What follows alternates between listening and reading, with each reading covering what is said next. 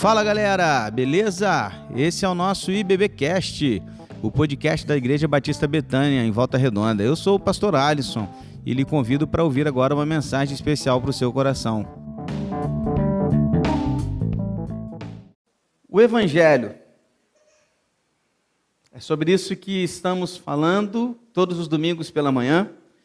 Começamos domingo passado e estaremos dando continuidade a partir de hoje. E eu quero desafiá-lo a não perder essa série. Inclusive, se você, por acaso, precisar faltar algum domingo por alguma razão, nós estamos disponibilizando também esta série no YouTube e também no Spotify. Inclusive, já está tudo atualizado lá nas duas plataformas. Então, se você gosta de ouvir o podcast, é melhor para você, eu prefiro. Ou se você gosta de assistir, você pode ir lá no YouTube e acessar. Aliás, né, quero parabenizar a turma aí que está fazendo esse trabalho aí de uma forma muito especial. Né? Aliás, se mais alguém quiser ajudar, fique muito à vontade de se colocar à disposição. Nós estamos fazendo as gravações de todos os cultos, irmãos, agora, das pregações, né? de quarta, domingo manhã e domingo à noite, que vai ao vivo. Só domingo à noite vai ao vivo, os outros não. Mas essa turma tem se dedicado muito, muito mesmo, para que isso aconteça. Não é simples, não, tá, irmãos? Não é só gravar ali e colocar lá, não. Dá um trabalho danado. E, e muita gente trabalhando aí por isso. Então, quero parabenizá-los e, inclusive, desafiar você, que ainda que não tenha noção do que fazer, mas tem disposição, coloque-se à disposição e você vai ser ensinado para ajudar também. Amém, queridos? O Evangelho. Hoje eu queria falar com você que o Evangelho não é religião. O Evangelho não é religião. Você tem noção do que é religião? Você já pensou de onde vem esse termo? De onde ele surgiu? O que ele significa? O termo religião, ele vem do latim, religare, que traz uma ideia de religar mesmo, né? de, de um esforço de voltar a ligar novamente algo.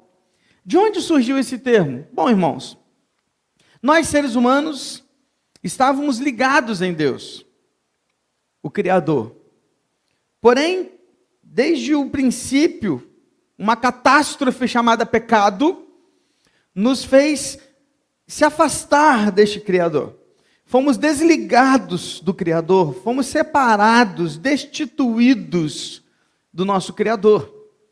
Desde que isso aconteceu, e de lá para cá, e será até a volta de Cristo, o ser humano, ele tem tentado se reconectar a Deus ou a um tipo de Deus que ele imagina existir, ok? Às vezes não é nem uma vontade de se religar ao Deus vivo, verdadeiro como nós conhecemos, porque há diversos tipos de religiões, mas há um desejo nato, presta atenção, há um desejo nato, há algo que é interior e que nasceu conosco, um desejo de encontrar ou de, de ter algo a que adorar, a quem adorar, porque na nossa consciência, segundo Romanos nos ensina, ela está gritando para nós: há um Deus.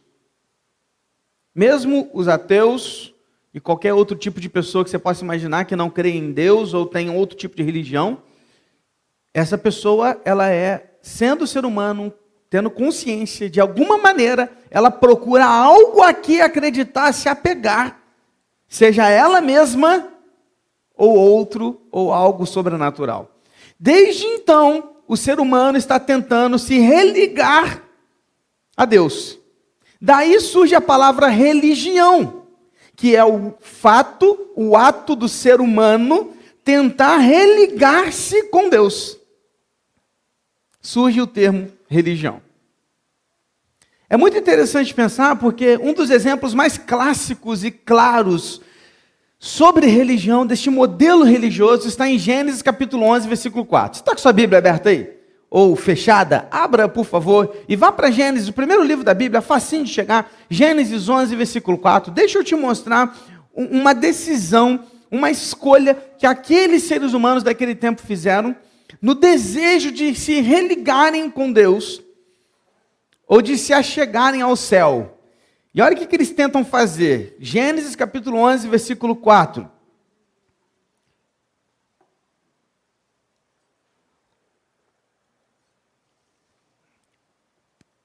Amém?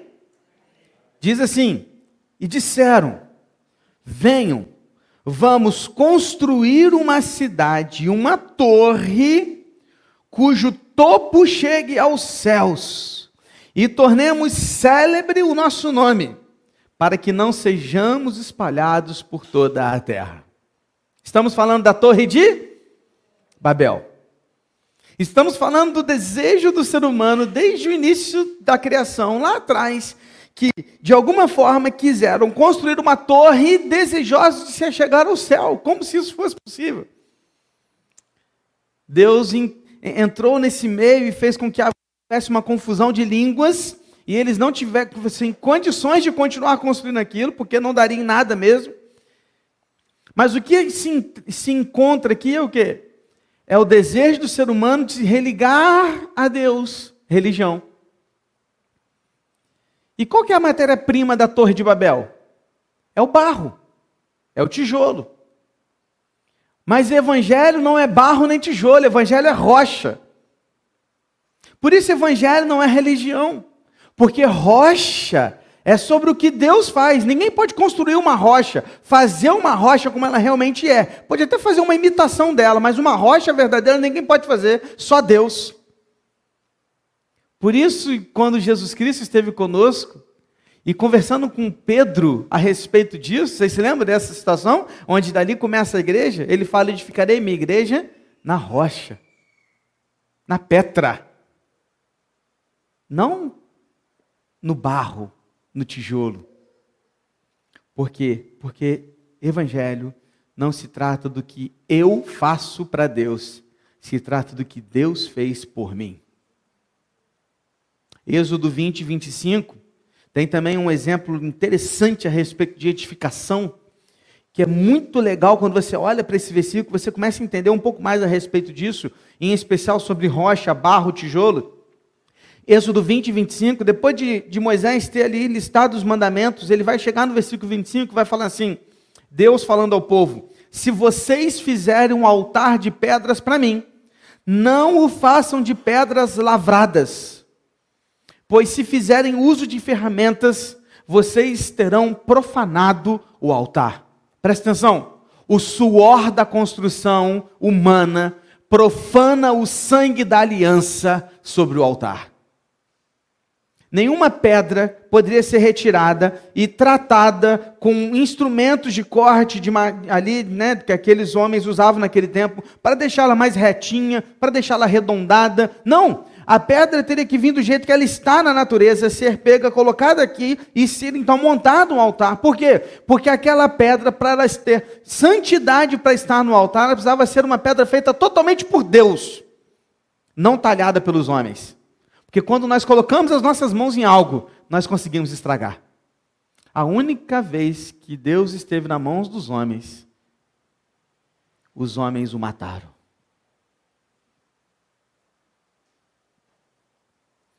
O altar teria que ser feito com pedras nuas e cruas, sem o toque da mão humana, porque o Evangelho não é religião. Porque o Evangelho é o que vem de Deus sem esforço humano, não é por obras, mas é pela graça. Porque a religião, queridos, a religião, ela tenta comandar e controlar os céus. Olhe para a maioria das nossas orações religiosas. Vamos falar sério, a gente tem um monte de oração religiosa. São poucas as orações realmente sinceras que a gente faz. Papo reto, a verdade é essa. A maioria das nossas, das nossas orações são religiosas. É quando eu acordo, Senhor, por favor, abençoe o nosso dia, obrigado pela noite de sono. Né? No almoço, Senhor, obrigado por essa comida, por todos que trabalharam para ela. Nós dormir, Senhor, obrigado porque o Senhor me deu um dia bom hoje. É religioso, religião. São é, é, orações formadas, pré-definidas. A maioria das nossas orações é uma tentativa constrangedora e religiosa de querer manipular Deus. Nós estamos tentando constranger Deus a fazer aquilo que eu quero. Presta atenção, meus irmãos, nas nossas orações religiosas. Senhor, eu quero isso, eu quero aquilo. Senhor, me dá isso. Senhor, eu preciso disso. Senhor, faz um milagre. Mas o milagre que eu estou pedindo não é porque eu quero que Deus seja glorificado ou a imagem dele seja vista. Não, é porque eu não quero perder quem eu amo. É porque eu não quero ficar doente. Não é porque eu quero ver Deus, é porque eu quero que as coisas se resolvam para mim. Senhor, me ajuda, mas o me ajuda não é assim, Senhor, faz a tua vontade, não, faz a minha vontade, Senhor. As nossas orações geralmente são religiosas. Não é o tipo de oração que o Evangelho nos ensina, porque a oração que o Evangelho nos ensina é: venha o teu reino, seja feita a tua vontade, assim na terra como no céu. Mateus 6,10. Ou então, Mateus 26, 39. Meu Pai, se é possível, passa de mim esse cálice, contudo, não seja como eu quero, mas sim como tu queres. Esta é a oração de filho. Esta é a oração evangélica raiz. Não é Nutella, não. Essa é a raiz. É aquela que tu tá mal, tu tá ruim, tu tá na lama e você olha para os céus e fala: Senhor, o negócio tá feio aqui, tá difícil. Eu não sei para onde eu vou, o que eu faço, qual decisão eu tomo, mas Senhor, por favor, me mostra a tua vontade para que a tua vontade seja feita na minha vida para a tua glória, não importa as consequências. Uau! Será que estamos dispostos a fazer uma oração como essa? Porque essa é a oração do evangelho, não da religião. Perceba, querido, que com estes sinais nós podemos identificar se estamos mais para filhos ou para religiosos. Porque estar aqui para você é cumprir um ato religioso? Ou é um desejo tão profundo do seu coração de adorar a Deus que você abre mão do que for preciso, apenas mesmo quando não tem jeito para estar aqui, porque você ama servir a Deus com tudo que você tem? Precisamos tomar cuidado, queridos. Precisamos tomar cuidado, porque estamos sendo ensinados, instruídos, conduzidos por muitas falas e muitas vozes que tem por aí a seguir um evangelho falso, um pseudo-evangelho. E eu digo isso, meu irmão, com muito carinho ao seu coração. Vou te dizer uma coisa: a internet é uma bênção, mas ela deu voz para muita gente ruim. Ó, tem muita gente boa aí para ouvir, cara, e eu ouço inclusive. Muita gente boa. Mas tem um tanto de gente boa, tem um dobro de ruim. Que fala cada asneira que eu vou te falar um negócio, meu irmão.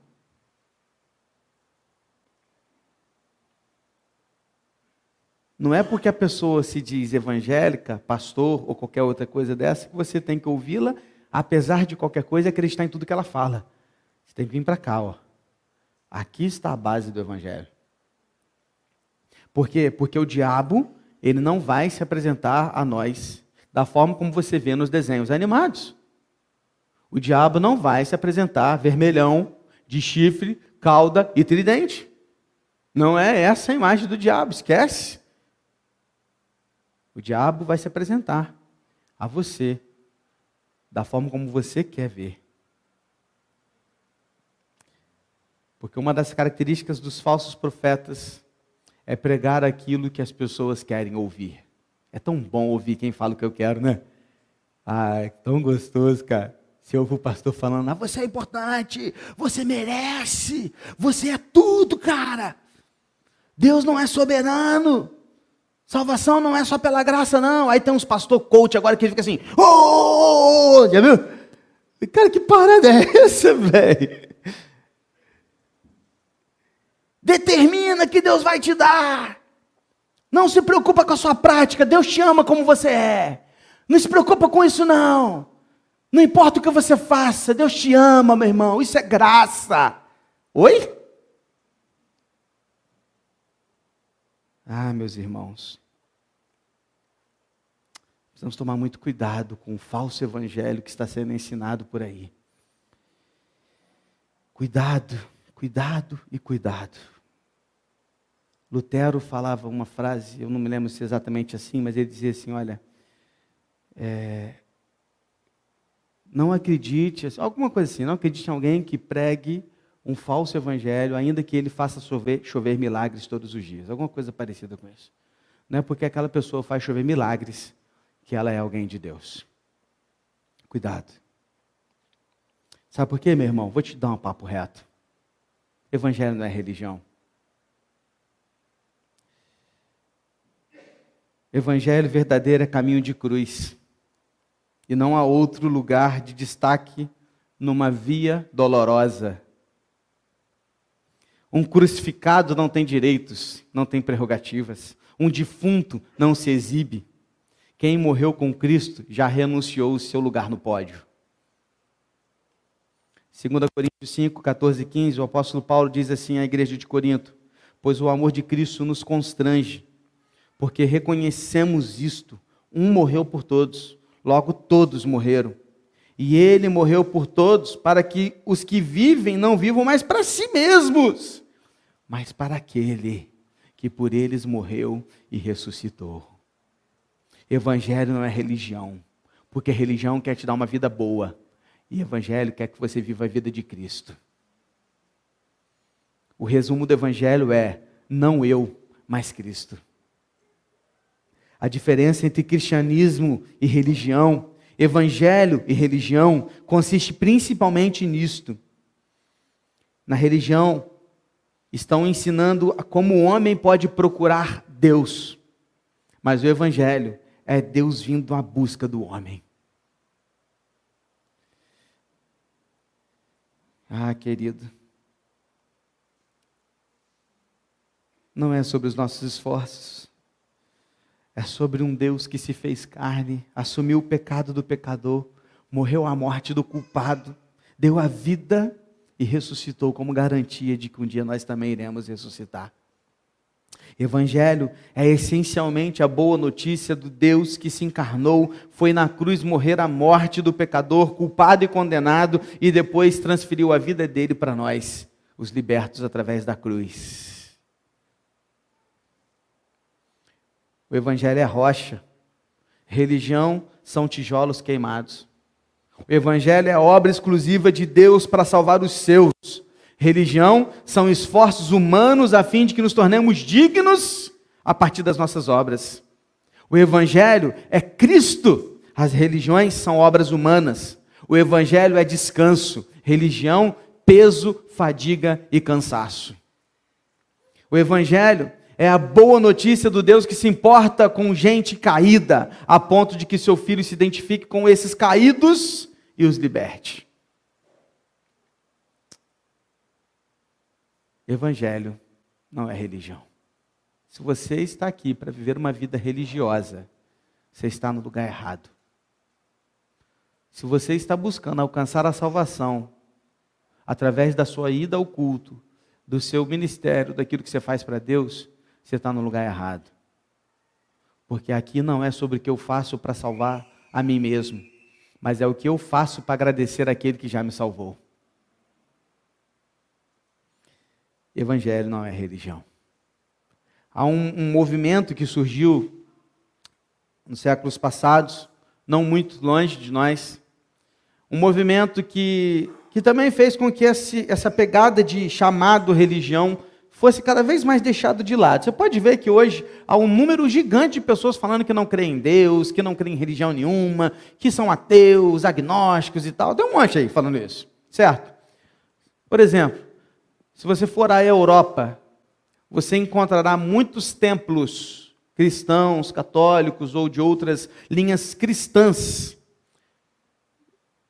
que viraram museus, que viraram é, lugar de visitação, que viraram história, mas que ali não há mais culto, não há mais igreja de verdade. Não há mais. Sabe por quê? porque se perderam no desejo de colocar o homem no centro de todas as coisas. a um movimento chamado humanismo.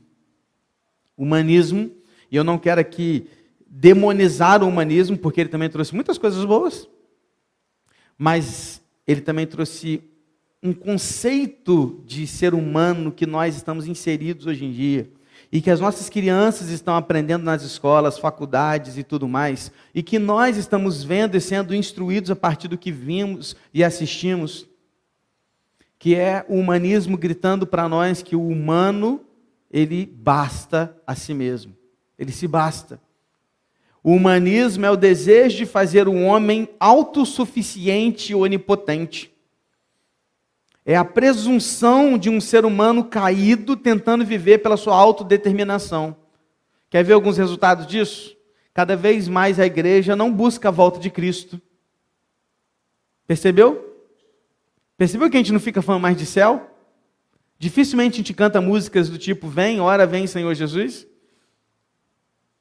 De que ele vem pelas nuvens buscar a sua igreja, Senhor, volta logo, estamos à tua espera. Você já percebeu que dificilmente temos reuniões de oração orando assim, Senhor, volta, Senhor, volta, estamos querendo a tua volta. Sabe por quê? Porque amamos esse mundo. É bom demais viver aqui, gente. É bom demais. Isso é um conceito humanista que fez de nós acreditar que o céu é aqui e de que não tem nada melhor do que viver aqui. É o homem gritando para todos: Eu sou autossuficiente, não preciso de ninguém, eu basto para mim mesmo. E que não existe Deus. Enquanto o ser humano grita com toda a sua força: Sou autossuficiente. Jesus está dizendo: Eu sou a videira, vocês são os ramos. Quem permanece em mim e eu nele, esse dá muito fruto, porque sem mim, presta atenção, porque sem mim vocês não podem fazer nada. Nada. Quando um humanista faz uma boa obra, uma caridade, ele logo se orgulha da sua caridade. Já viu como é que hoje em dia as pessoas postam facilmente tudo que elas fazem de bom para as pessoas? Entregando sopa. Aí galera, tô aqui entregando sopão nos mendigos aqui. Dá um joinha aí, galera. Aí, aí, ó. Viu? Pessoal, estou aqui, ó, estou aqui em Petrópolis, mostrar para vocês o que eu vim fazer. Oi? Mas tem que mostrar? A gente tem um desejo imenso de mostrar para que as pessoas vejam e falem assim, cara, nossa, minha consciência está muito tranquila, eu fiz alguma coisa. É humanista. Enquanto que o cristão verdadeiro, que faz boas obras, ele entende que esta boa obra ela só foi feita porque Cristo habita nele. E ao fazer isso, ele adora a Cristo. Ele não precisa mostrar para ninguém, porque o que a mão direita faz, a mão esquerda nem precisa saber. E ele só precisa se mostrar, que é, que, aliás, não precisa se mostrar, mas o único que precisa ver é Deus. E ele entende que ele só fez aquela boa obra porque Cristo vive nele, em mim. Porque se não fosse Cristo, eu não faria. Está entendendo a diferença? Para o humanismo, Deus não é necessário, já que o homem é absoluto em si mesmo. você ter ideia, John, Jean Paul Sartre disse o seguinte: a vida não tem sentido a priori, até você lhe dar um significado e valor. E o significado é o que você escolher.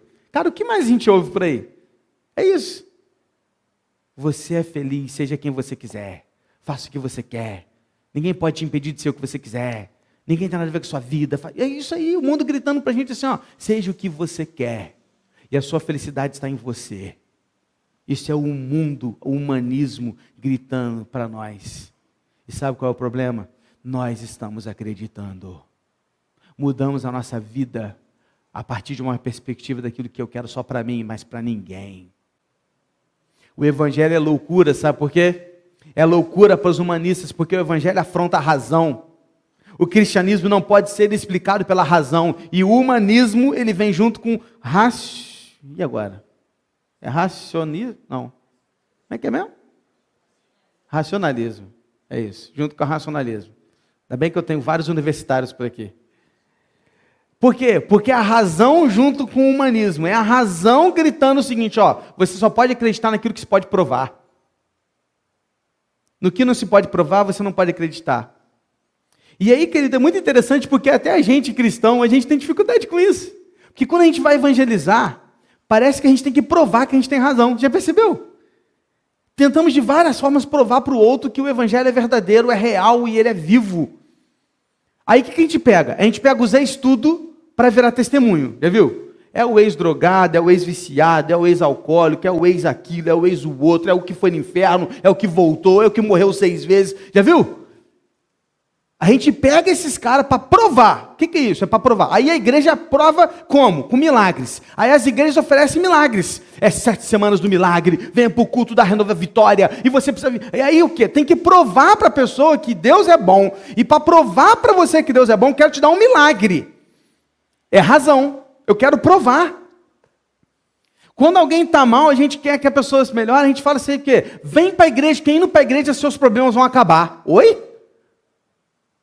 Tem gente que faz isso, cara. Você está mal, vem para a igreja, cara, que na igreja Deus transforma a nossa vida de uma forma, a gente nunca mais tem problema. Eu preciso ir para essa igreja então?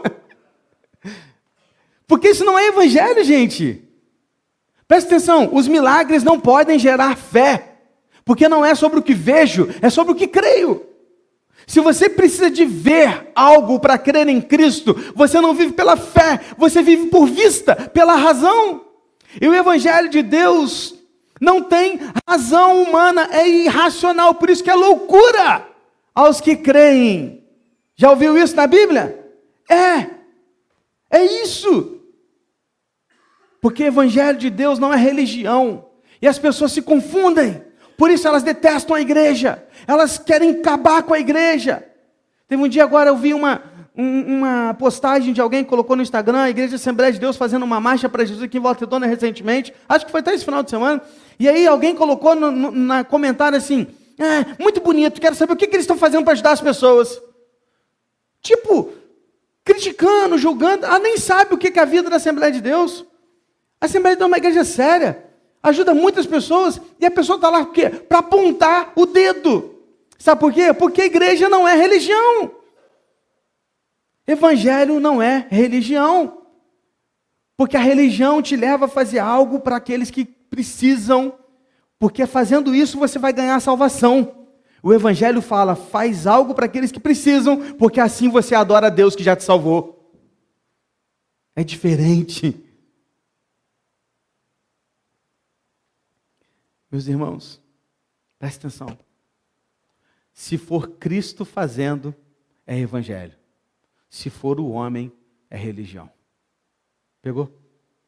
Porque evangelho é rocha, religião é tijolo. Colocamos a mão e vai dar errado. Deixa Deus fazer e vai dar tudo certo. O princípio do evangelho é que o evangelho é o princípio da fé. A salvação é um dom gratuito de Deus, que vem mediante ouvir a palavra de Deus, tendo Jesus como seu único autor e executivo. Isso é evangelho. A nossa vida só começa a partir do evangelho. Porque antes nem vida nós tínhamos. Por isso o princípio do evangelho é o princípio da vida. É o princípio da fé. Não. Evangelho não é religião. Não seja um religioso. Seja um filho. Não viva aqui para aquilo que você quer. Viva aquilo para aquilo que Deus quer. Até porque você não vive mais, mas é Cristo que vive em você. Amém? Feche seus olhos. Vamos orar ao Senhor.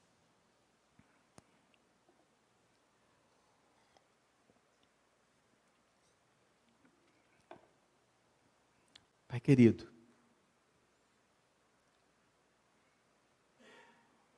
perdoa-nos por tantas vezes queremos ser religiosos. Perdoa-nos porque tantas vezes queremos provar para o Senhor que nós somos bons. E para provar para o Senhor a gente precisa fazer muita coisa, enquanto que na verdade o Senhor não exige prova de nós. Apenas que a gente viva uma vida como Cristo. Ajuda-nos a entender, Deus, que o Evangelho não é religião. Que a gente não está aqui à busca de salvação por nós mesmos, porque a salvação já veio de Cristo para nós. Num dia como esse, onde celebramos a ceia do Senhor e nos lembramos do seu sacrifício na cruz por nós, nada melhor que falar sobre isso. Sobre entender que quando falamos de evangelho, falamos de um Deus vindo nos buscar. E quando falamos de religião, falamos de homens querendo chegar a Deus.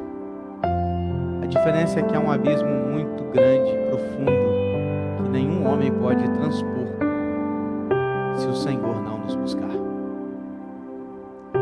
Ajuda-nos a entender isso, Deus, e ajuda-nos a ver uma vida baseada no Evangelho. Porque a partir de agora também nós veremos muito sobre isso, sobre os benefícios do Evangelho nas nossas vidas, sobre o que o Evangelho causa, sobre quais são as práticas de vida que o Evangelho nos leva a viver e a mudar e a ser transformados, porque Evangelho é vida. Deus, o que eu mais te peço, Deus, é que o Senhor faça dessa igreja não uma igreja religiosa, mas uma igreja que vive o Evangelho.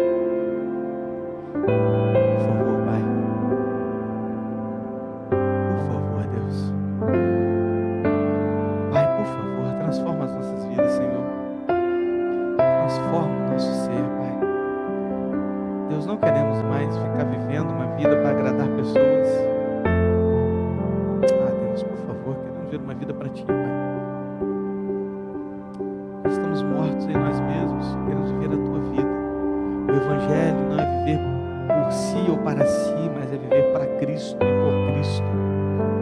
Deus, por favor, Deus, ajuda a gente a entender isso, Pai. É uma questão básica, básica de quem quer viver com Cristo. Por favor, Deus, não deixe a gente voltar para casa do mesmo jeito. Não deixe a gente voltar para casa pensando da mesma forma. Pai, transforma o nosso modo de pensar. Que o teu evangelho seja o óculos que a gente tem nas, na, no rosto para enxergar a vida.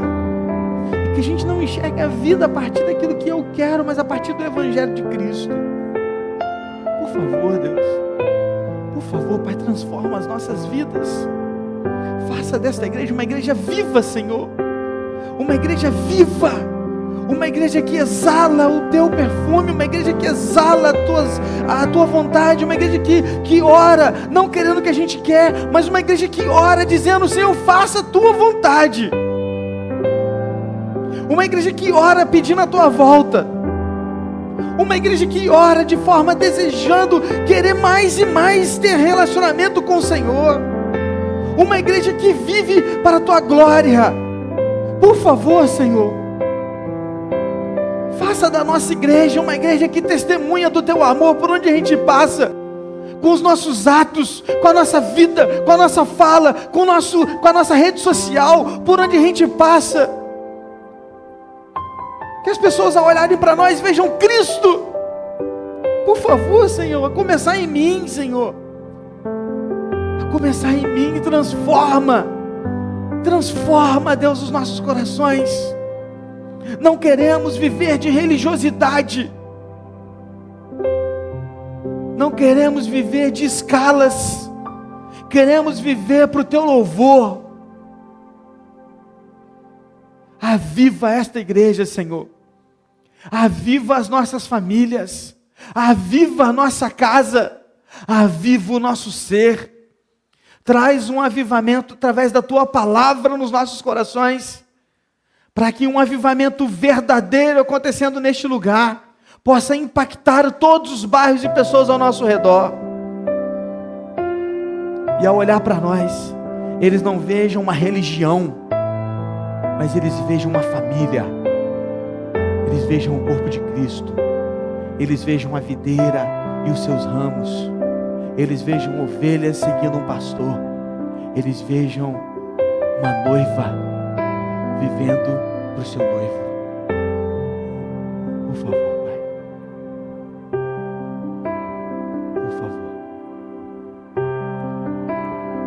nos dê um domingo abençoado na tua presença. E que a gente não fique em casa à noite, mas que a gente volte para cá para te servir. E aqueles que não vieram por qualquer razão possam voltar, vir também à noite e também serem impactados pela tua palavra. Porque hoje à noite eu tenho certeza que o Senhor também falará aos nossos corações. Por favor, Deus, conforte e consola a nossa família nesse dia tão difícil.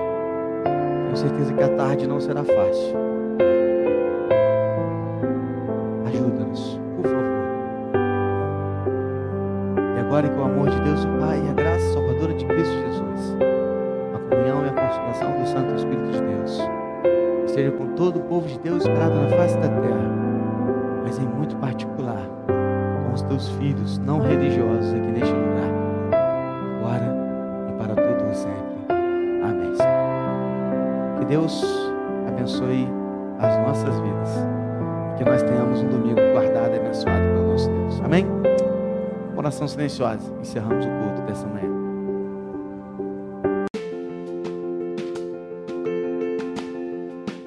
E esse foi o nosso podcast de hoje. Siga nossa igreja nas redes sociais e compartilhe também esse podcast com mais pessoas. Venha nos fazer uma visita na Rua Manuel Bandeira, número 53, São Luís, Volta Redonda, Rio de Janeiro.